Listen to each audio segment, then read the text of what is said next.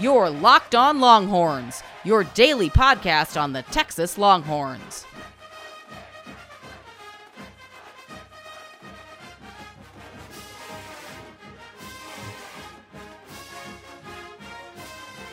Hi, welcome to a Wednesday edition of the Locked On Longhorns podcast. I'm your host, Patrick Conn. Follow me on Twitter at PatSportsGuy. You can follow my co-host, my very esteemed co-host, Tammy Griffin. You can follow her at Tammy and G. Follow the show, LO_Longhorns on Twitter. Again, we are back on a Wednesday, and it feels good because we actually have some football to talk about. And I don't mean we're going to talk recruiting or we're going to talk about our Big 12 only schedule that we proposed on Longhorns Wire. We actually have some practice notes to talk about, which is pretty exciting. It's about dang time. Yeah, I mean, it's July 15th. We expected to have all of spring to talk about what was going to happen, you know, who's going to take over this role, who's going to be the new Z receiver, who's going to play the Y, who's going to play the X, who's going to play linebacker. Where are they going to put the running backs? Who's the true number two quarterback? We're going to get into some of that now. We were hoping to get those answers back in the spring, but it's nice, even though it's just talking a little bit about practice. They're ramping up because pretty soon they got to do their 6-week ramp up so they can kick off the season on September 5th, we think. Mm-hmm. We haven't heard any news that they're not going to.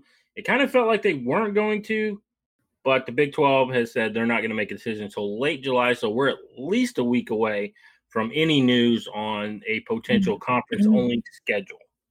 Right, and I think actually Texas's athletic director, Crystal Conte, he's kind of been one of the most vocal in terms of wanting the season to happen. He mentions if they're able to somehow go about this in the safest way possible and still be within those COVID-19 safety and health precaution guidelines, that they're definitely going to play. So it's clear that the Big 12 really wants to play. I think they'll be probably one of the last to make a final decision on how they go about the season, but it's definitely positive in terms of moving forward and any type of football at that.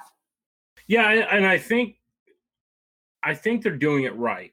And what I mean by that is, and I'm not saying that the Big 12 is better than any other conference and what they're doing. Obviously, the Big 10, the Pac-12 have made a decision that they think is best for them. But I think it's important to not be the first to make that decision. I think it's important to collect all the facts, you know, meet with all the different athletic directors. They have a COVID response team that's led by the athletic director at West Virginia. You know, I think it's important to get all that data together, you know, whatever policies that they're going to put in place before making a concrete decision on what they're going to do ahead of the September 5th kickoff.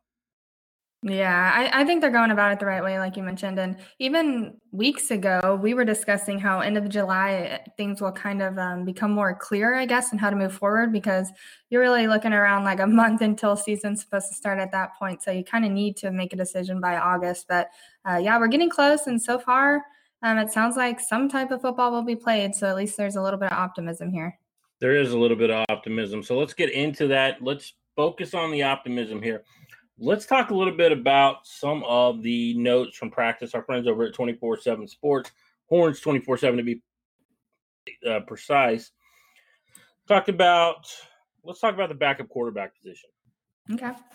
You know, we know Sam Ehlinger is going to be your guy, right? So that was never a question. Obviously, there's Casey Thompson. Yeah, he's been in the system, or he's been under Herman the last several years. This is the first year of Mike Yurcich.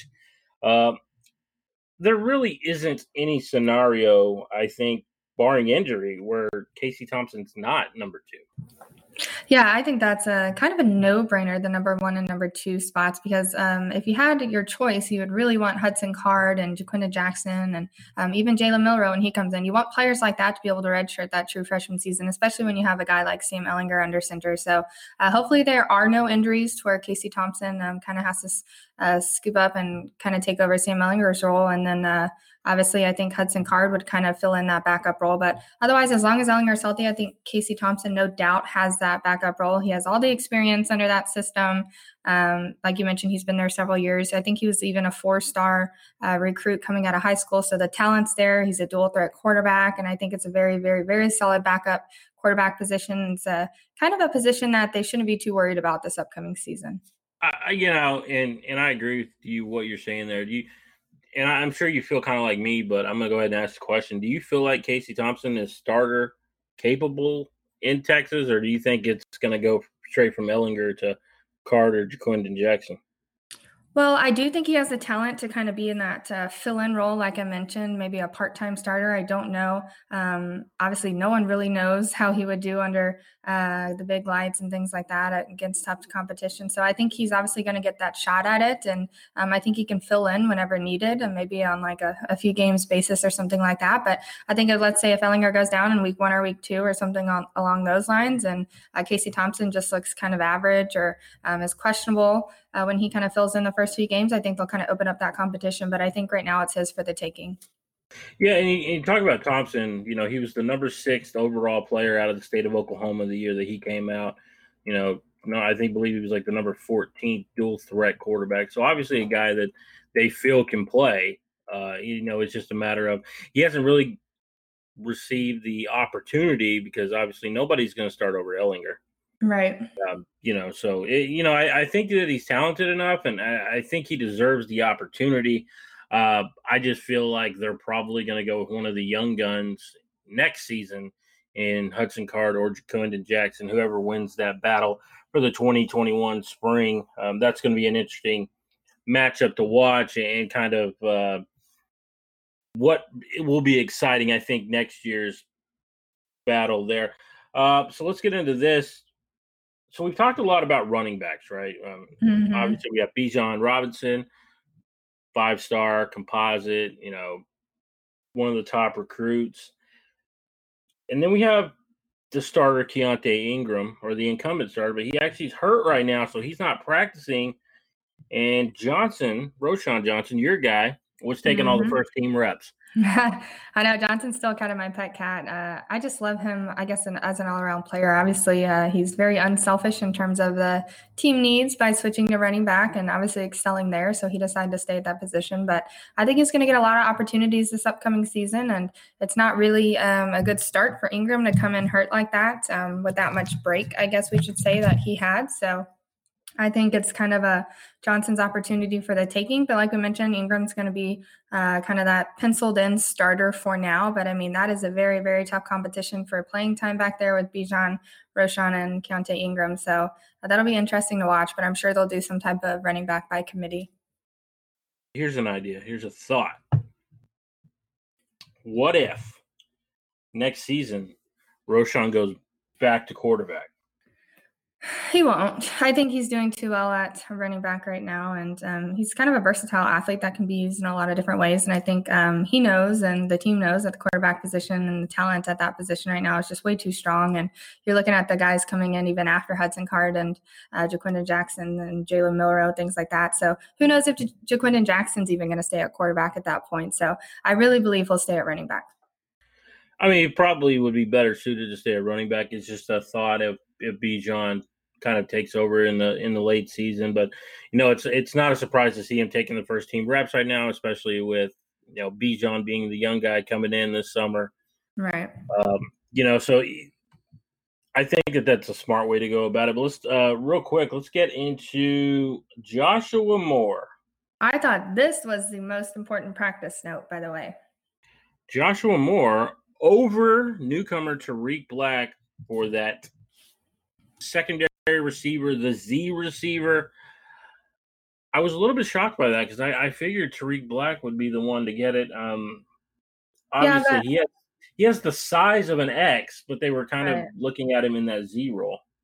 Yeah, I was a little bit surprised too, but you can look at this in two different ways. Either experience, I mean, Joshua Moore's been there since 2018, and you can also look at it in terms of talent-wise. I mean, as a true freshman in 2018, he played in those first 6 games before he suffered a season-ending injury, which people kind of forgot about him at that point. And then obviously in 2019, he had a redshirt season because of suspensions off the field, but he was allowed to practice. So a lot of people think that he wasn't anywhere near the program, but he was able to practice, and oftentimes people said he looked like one of the best wide receivers on the roster at the time, even with Duvernay and Johnson still being there. But so I think he has a lot of experience in the system, and he's very, very talented. And honestly, I just think he's kind of forgotten about. And so he's obviously figured out everything off the field. He's returned.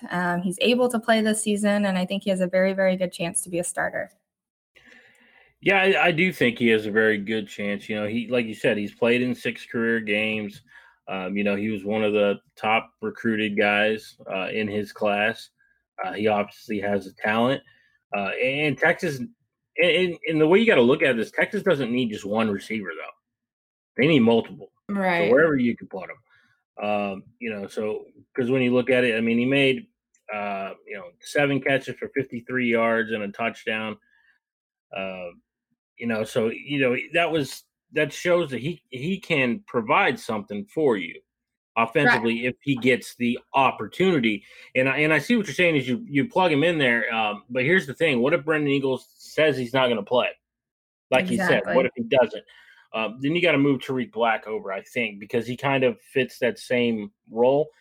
Malcolm Epps is involved there. Where do they put him? Mm-hmm. But just one last interesting note. Juwan Mitchell was at practice.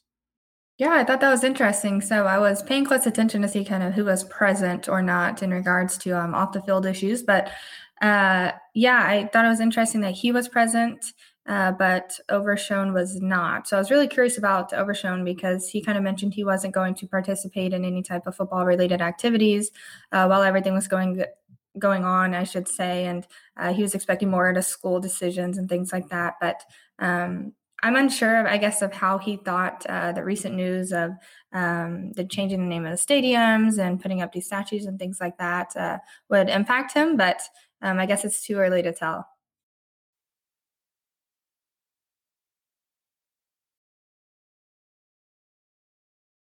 As the college football award watch list season rolls on, we have another watch list, Cammie. The Davey O'Brien Award. Are you familiar with the Davey O'Brien Award?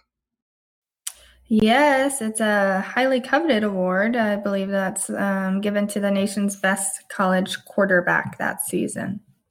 That is definitely it. So, no shock here. Did you know that Sam Ehlinger is on the list, on the watch list? Yeah, and I thought that was very deserving. And by the way, former Texas quarterback Shane Buechele was also mentioned on the Davey O'Brien preseason watch list. So I thought that was good that they're both having that high of success after their position battle in Austin. But, I mean, it makes sense. I know you and I were discussing on Twitter about how Ehlinger actually leads all active FBS players in completions, passing yards, total offense, and touchdowns since the start of the 2018 season. He hasn't missed a game. He started all 27 games for the Longhorns over the past 2 seasons. He's played through quite a few injuries, and obviously we know the type of competitor he is, but he even recorded the second most yards of total offense in school history with 4,326 yards in 2019. So obviously it's he has high expectations surrounding him, so I don't think this is necessarily a surprise. We've mentioned that he's probably going to be a Heisman contender, but in terms of the Davey O'Brien Award itself, only 2 former Texas quarterbacks have received it, and it was Vince Young and Colt McCoy, and before that, when it was just awarded to the best overall player, actually Earl Campbell had received that in the past. But yeah, only 2 other quarterbacks in Texas history have received that, so I thought that was interesting. Yeah, Sam Ehlinger also FBS active leader in total offense. Jeez.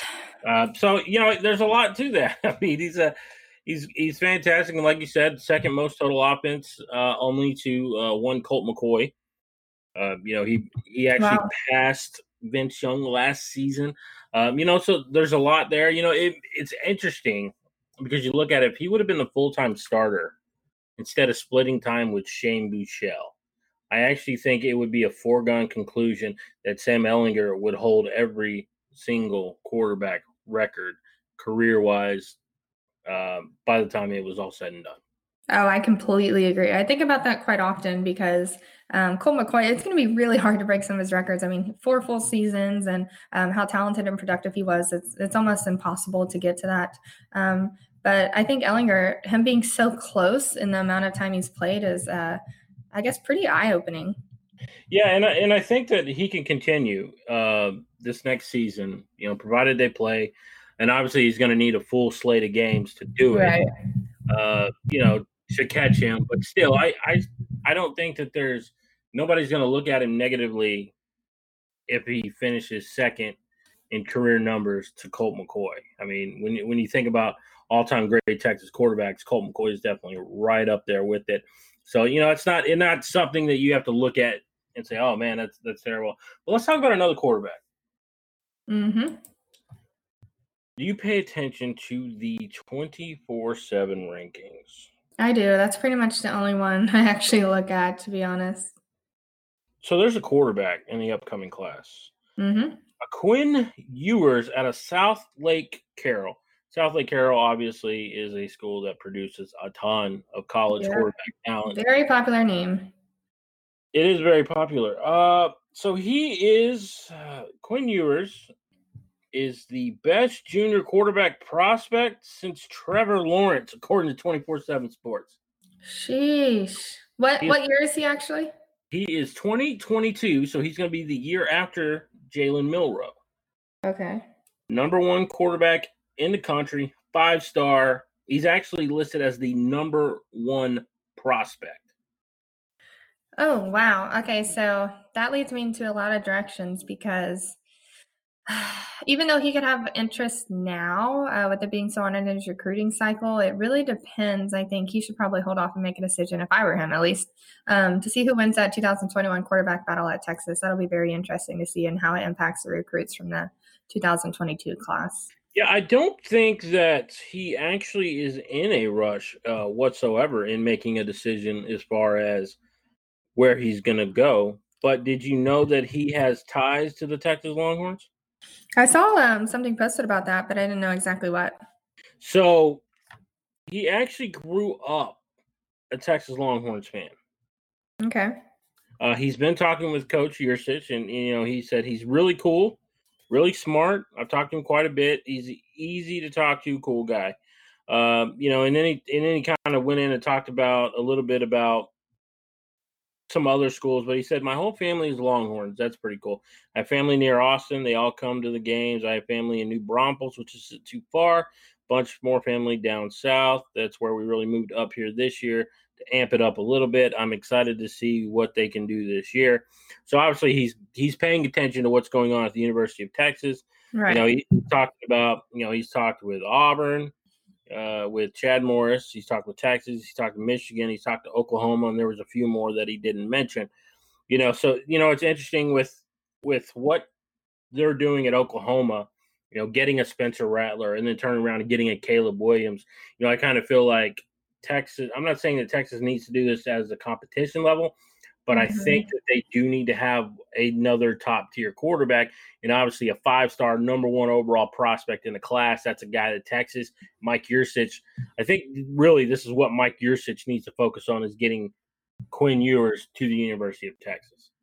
Yeah, I agree. I think they need a top-tier quarterback commit in almost every class to be safe. I mean, iron sharpens iron, right? And I think they are doing that so far. We've mentioned in this 2020 class, Hudson Card, Ja'Quinden Jackson, and we have Jalen Milroe coming in behind that. And so I have no doubt that they'll get either a 4 or 5-star quarterback and probably a very highly touted quarterback in the 2022 class. But like I mentioned, that 2021 battle for the starting quarterback at Texas is going to be very important. And at the same time, whoever does win that battle, there's no telling how successful they will be on the field. You can't really measure that in practice or anything. So it'll definitely be interesting. But, yeah, I agree. They're doing well with recruiting. I don't have any doubt that they won't land I guess, a highly rated quarterback prospect in the 2022 class. It just depends on, I guess, where probably Ewers can get in and start right away. And I don't know if that's going to be at Texas. Yeah, and here's the interesting part of it. And I think the 2020 season is going to be one that can make or break a Quinn Ewers to the University of Texas. And I'm not saying this with 100% confidence, but it's just gut feeling is if the Longhorns have a bad season, 7-6, another 8-5, and they start to put some heat on Tom Herman, I think that could sway him to go another direction because a coach like Lincoln Riley at Oklahoma has no pressure whatsoever. Right. Yeah, that's actually a very good point. you know, so that's something that I would keep an eye on. Yeah, I think both the stability in the coaching staff, because there really hasn't been any at Texas in a while. Obviously, kind of Herman reshaped his own staff this season, and he hasn't been there that long to begin with. And obviously, they didn't give Charlie Strong too much of a chance there at Texas. But yeah, I think it's kind of a mix between the coaching staff stability and kind of who rises out of that quarterback competition once Ehlinger leaves. That'll probably sway him in one direction or another. But like I mentioned, he's obviously talented enough to go to a major program and step in and start immediately, and that's probably what he's looking for.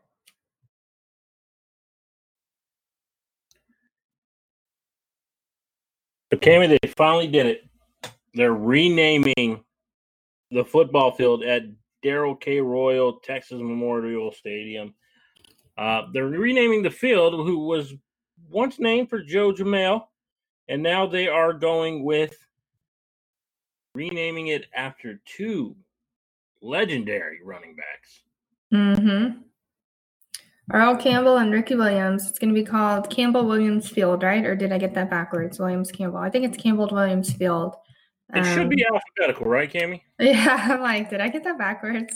Yeah, Campbell-Williams Field. And, yeah, I thought obviously that was a significant, major, historic, I guess, move you could say. And I think those two players in particular, and Earl Campbell and Ricky Williams, are more than deserving of that. And the time they've had at Texas and how involved they still are in the Austin community and the Texas athletic programs itself. So I know a lot of the current players were happy with that change, and it wasn't just a field name change, but obviously they're putting more stress on certain departments and putting up certain statues and things like that. So just to kind of honor like the first Black athlete at the University of Texas and things like that. So I think that was very cool, and I know all the players and coaches were excited about it.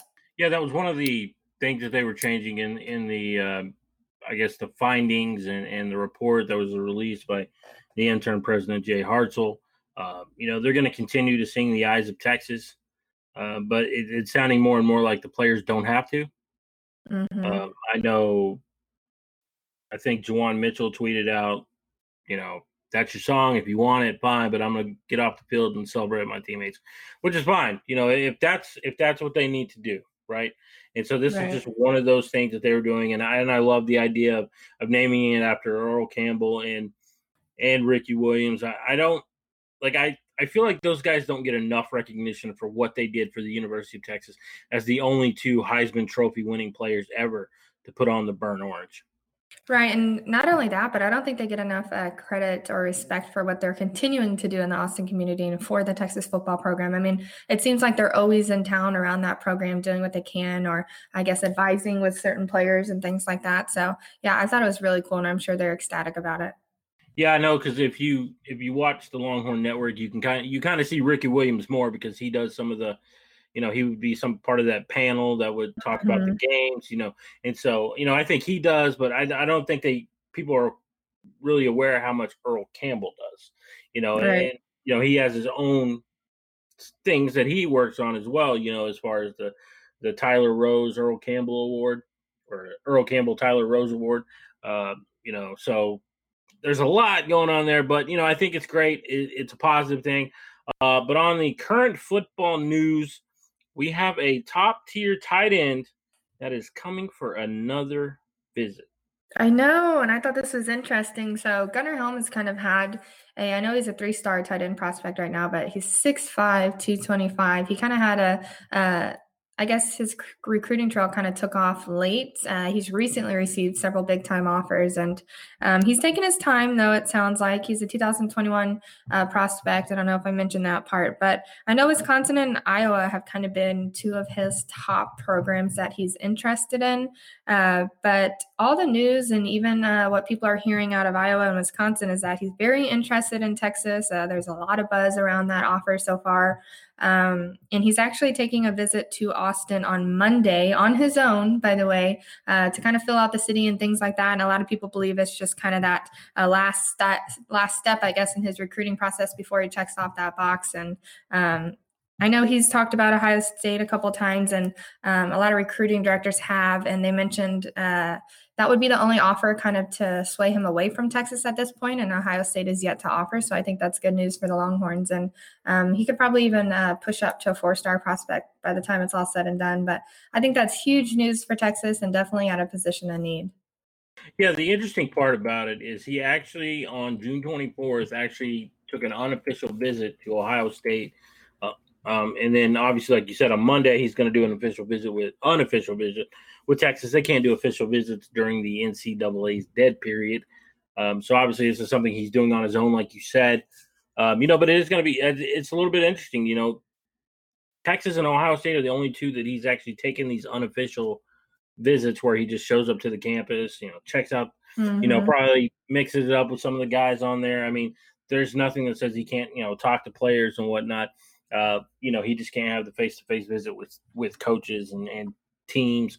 And so it's going to be really interesting to see how that works out. Is that going to sway him being down in Austin? I think being on the campus and kind of seeing what's going on, I think that only helps Texas in their pursuit of this guy. Like you said, he has the Iowa offer, and a lot of people thought maybe Iowa would be the place to go, obviously, because Iowa produces so much NFL talent out of the tight end position. Yeah.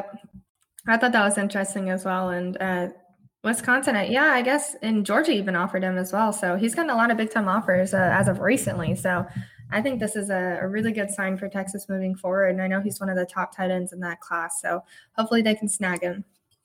Yeah, let's hope him. And we'll keep our eye on that situation to see when exactly he's going to make his decision, where it's going to be. Hopefully at Texas, at tight end position. Is a weird one at Texas because they have some guys with talent who were kind of pushed down because of Cade Brewer, Malcolm Epps. They moved Reese Letow over to defensive end. Mm-hmm. Going to play that jack role along with Joseph Asai, and then you have some of the Jared Wiley's back there. Jared Wiley, my guy Braden Librock out of Arizona. Kid is talented. I think he kind of fits that role to that new school pro football tight end where he's really just a big slot. But that's going to do it for this edition of the Locked On Longhorns podcast. For Tammy and Patrick, keep it locked on. Hook 'em.